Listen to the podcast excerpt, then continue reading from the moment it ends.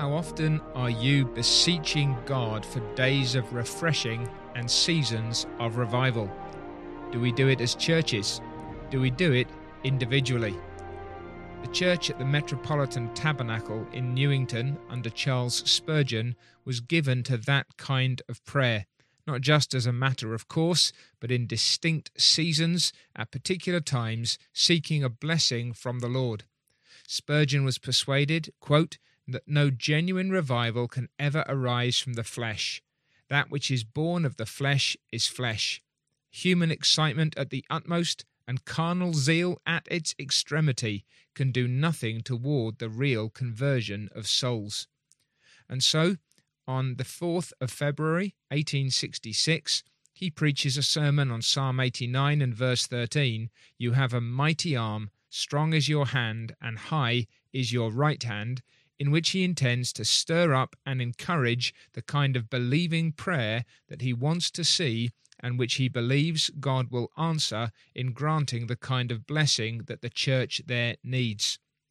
Now, bear in mind that that's a church that is already knowing an unusual measure of blessing by most standards today, and yet they're asking for more. If that's the case, how much more ought we to be pleading? This then is our featured sermon for this week. We're looking at 668 to 674 in terms of our regular daily readings. And if you'd like to, you can follow along with us on Twitter at Reading Spurgeon, or you can sign up to a weekly newsletter from mediagratiae.org slash podcasts.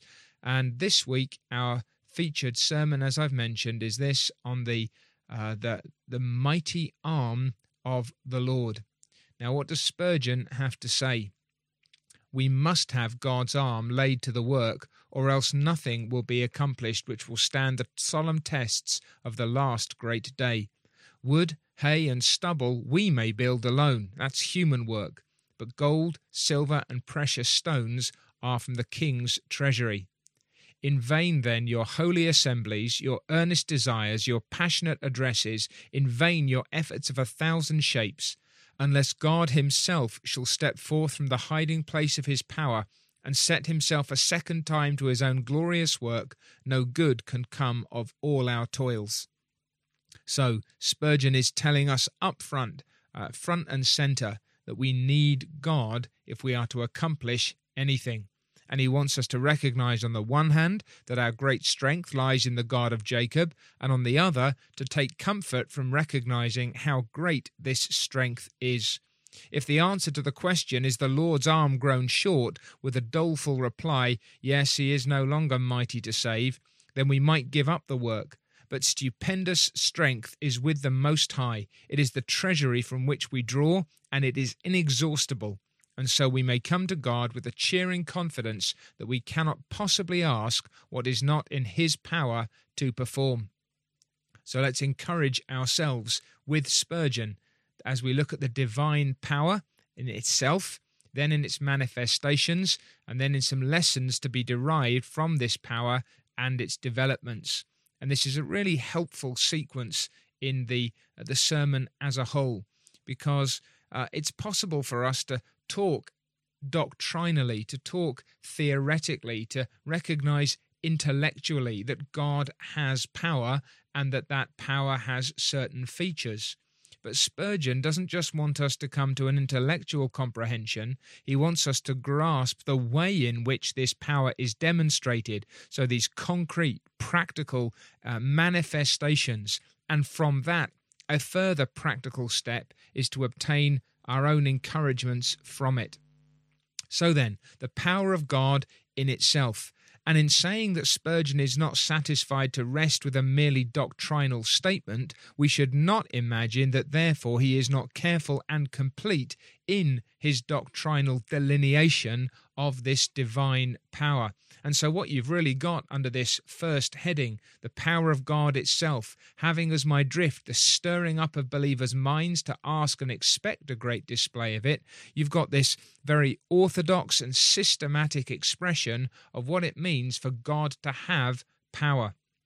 So then, in the first place, God's power is like Himself, self existent and self sustained. Power in the creature is like water in the cistern. In the Creator, power is like water in the fountain.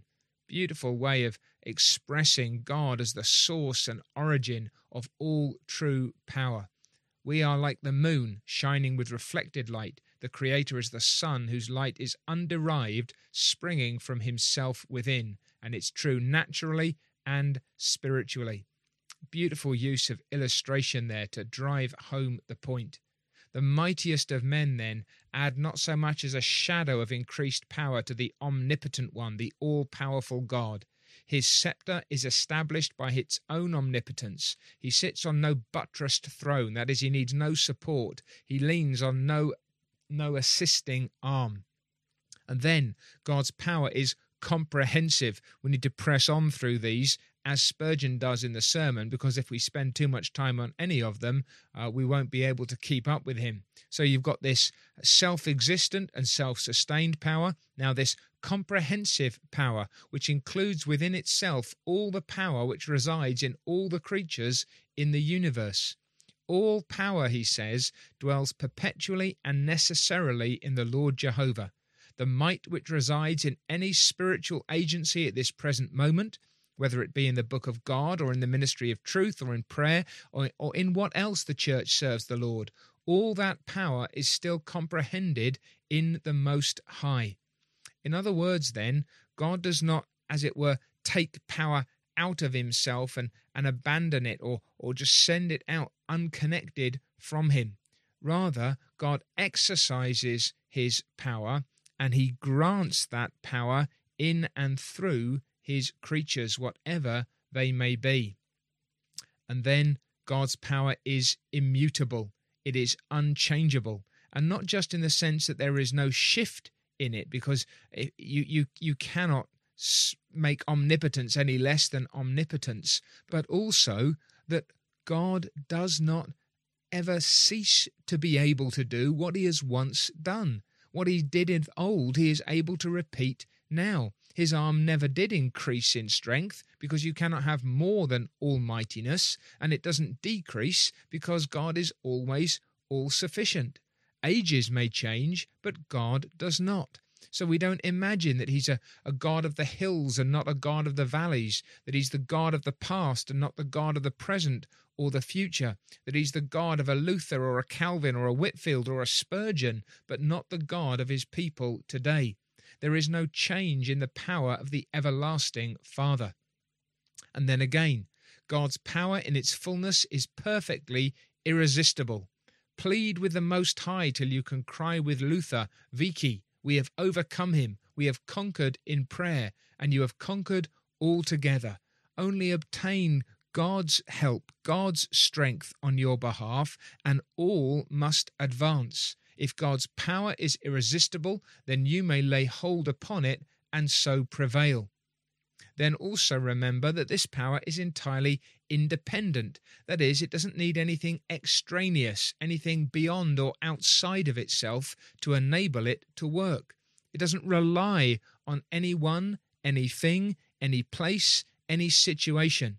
It didn't lie in the upper room at Jerusalem. It didn't lie in Jerusalem of old. It doesn't lie in a particular man or in a particular uh, gift.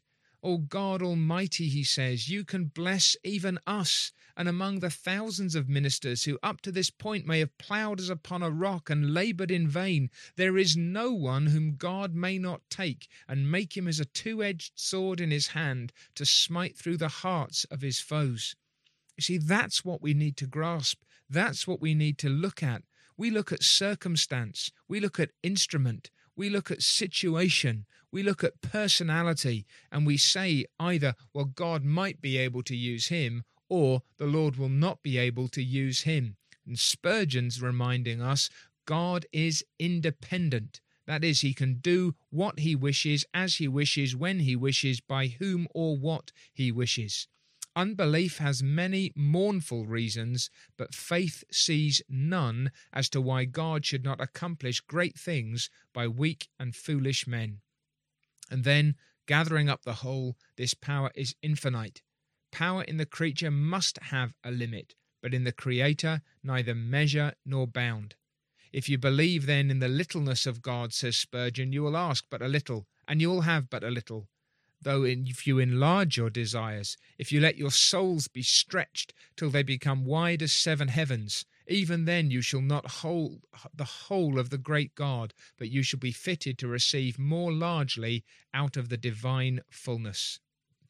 And he says, Remember too that this divine power is all our own, for we are told that this God is our God forever and ever. The Lord is my portion, this God, says my soul, therefore I will hope in him. And so, Christian, the potency which dwells in Jehovah belongs to you. It is yours to rest upon in holy trust, yours to stir up in earnest pleading. So you've got this really sweet sweep over something of what it means for God to have power, to God to possess and exercise this almightiness. But now he wants to move on. And remember, we're stepping forward in, in practical and experimental or experiential stages here.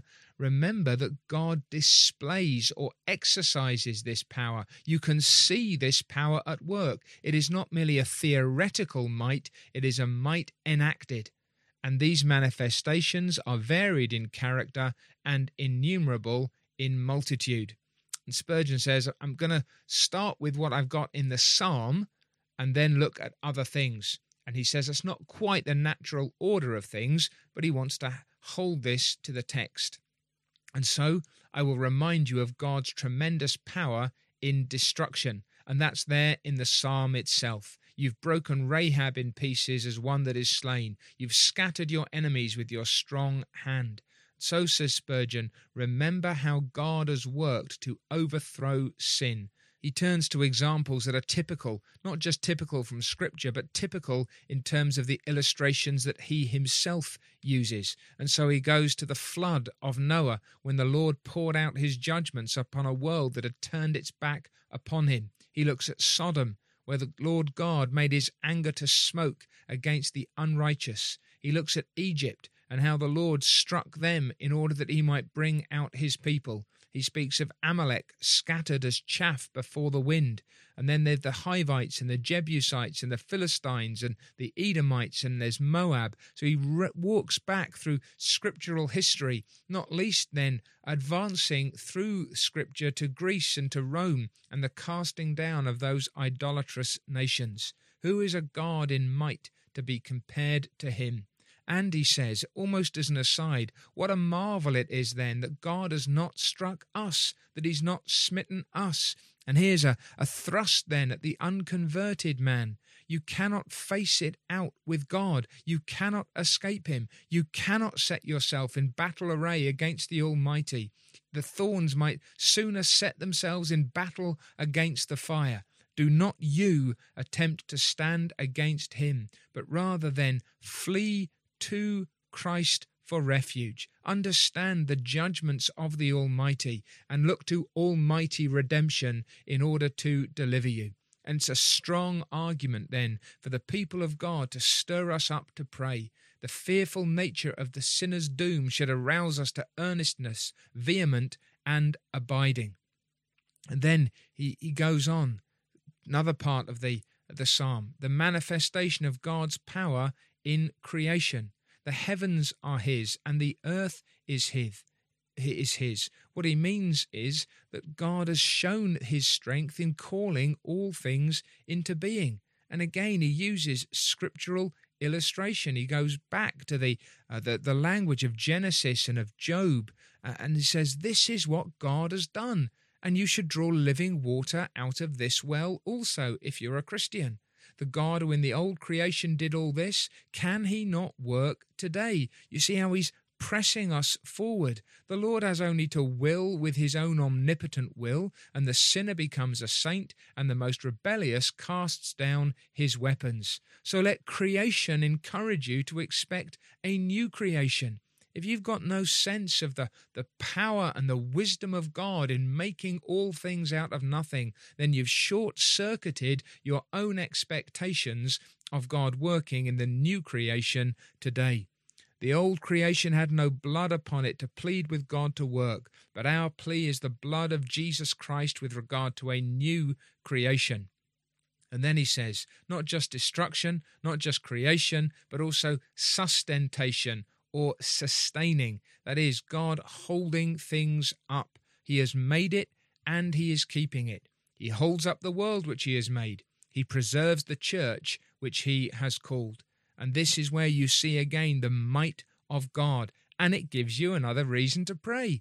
Why should God not bless and succor his well beloved church now? Why should he not make her in these peaceful days? And we might say these are not peaceful days. What does it matter to the Lord? He can still make us to be a palace beautiful for himself to dwell in. There's nothing in our circumstances, nothing in our environment, nothing in our challenges that should lead us to conclude that God cannot do today what he has done in the past. And then the fourth element not just destruction, not just creation, not just sustentation, but now works of redemption. And again, scriptural illustration, the great redeeming work at the Red Sea, and the song of Moses then joined with the song of the Lamb. And he says, if this is what God has done, if this is what he did then, if Hercules in the fable cleansed the Augean stable, then, then what can God do with true power in the filth and the muck and the mire and the mess of this world? A little classical uh, allusion there. It's uh, one of the, the famed labours of Hercules. There were these stables owned by a particular king, and uh, Hercules was set to clean them out, and he diverted a river, if I remember correctly, that flushed them through. And says Spurgeon, Christ will flush through this world, purging it by his death, by his blood. He is going to accomplish something that is not fable or fiction or folly. It is real, it is true, it is glorious. And again, as so often, he, he cries out, Oh Lord Jesus, bursting into, into prayer, into intercession, into praise as he preaches. When we see that you have burst the gates of death, that you've trodden on the neck of sin, that you've broken the head of Satan, that you've led captivity captive and opened the gates of heaven to all your people, then we may indeed sing, You have a mighty arm.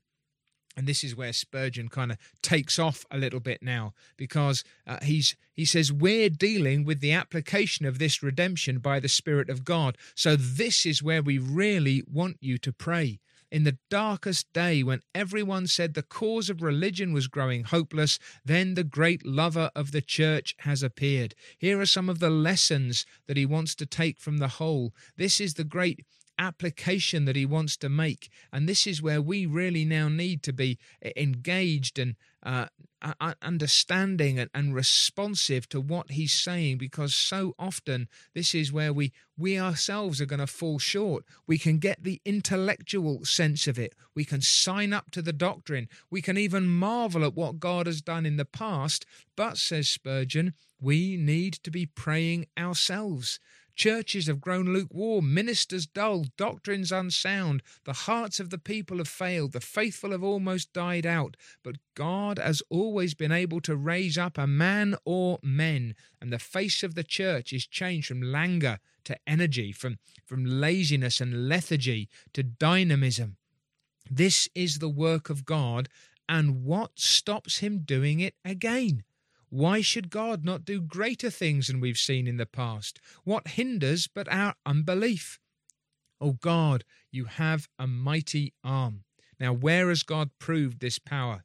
It's in the persons whom he has saved. Saul of Tarsus. Again, you see how Spurgeon is drawing his illustrations from history, from scripture, even from, from myth and fable. But here you've got Saul of Tarsus. It's the great scriptural example of a man who you thought was utterly lost, whom God delivered. There's no heart so hard, says the preacher, but what God's hammer can dash it in pieces. So let us never despair while we can say of our God, You have a mighty arm.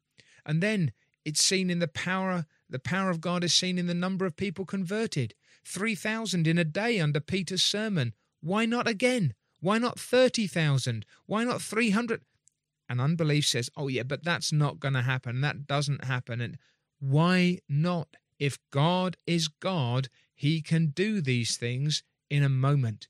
And then the instruments which God has employed demonstrate his power, the base things and the despised, so that men will say, not what a great man that is, but what a great God he has. And so says Spurgeon, I wish I had time to encourage your hearts to expect great things of God. And you're thinking, you haven't done that? And I hope you feel that he has. And so he says, have a large expectation, have a large realization. And I think, if you like, he's channeling a bit of William Carey here expect great things and attempt great things, and therefore pray great things. And so he thinks of a friend who says, well, I've been praying very long to this mighty God for the conversion of someone who lies near my heart, and I cannot get an answer.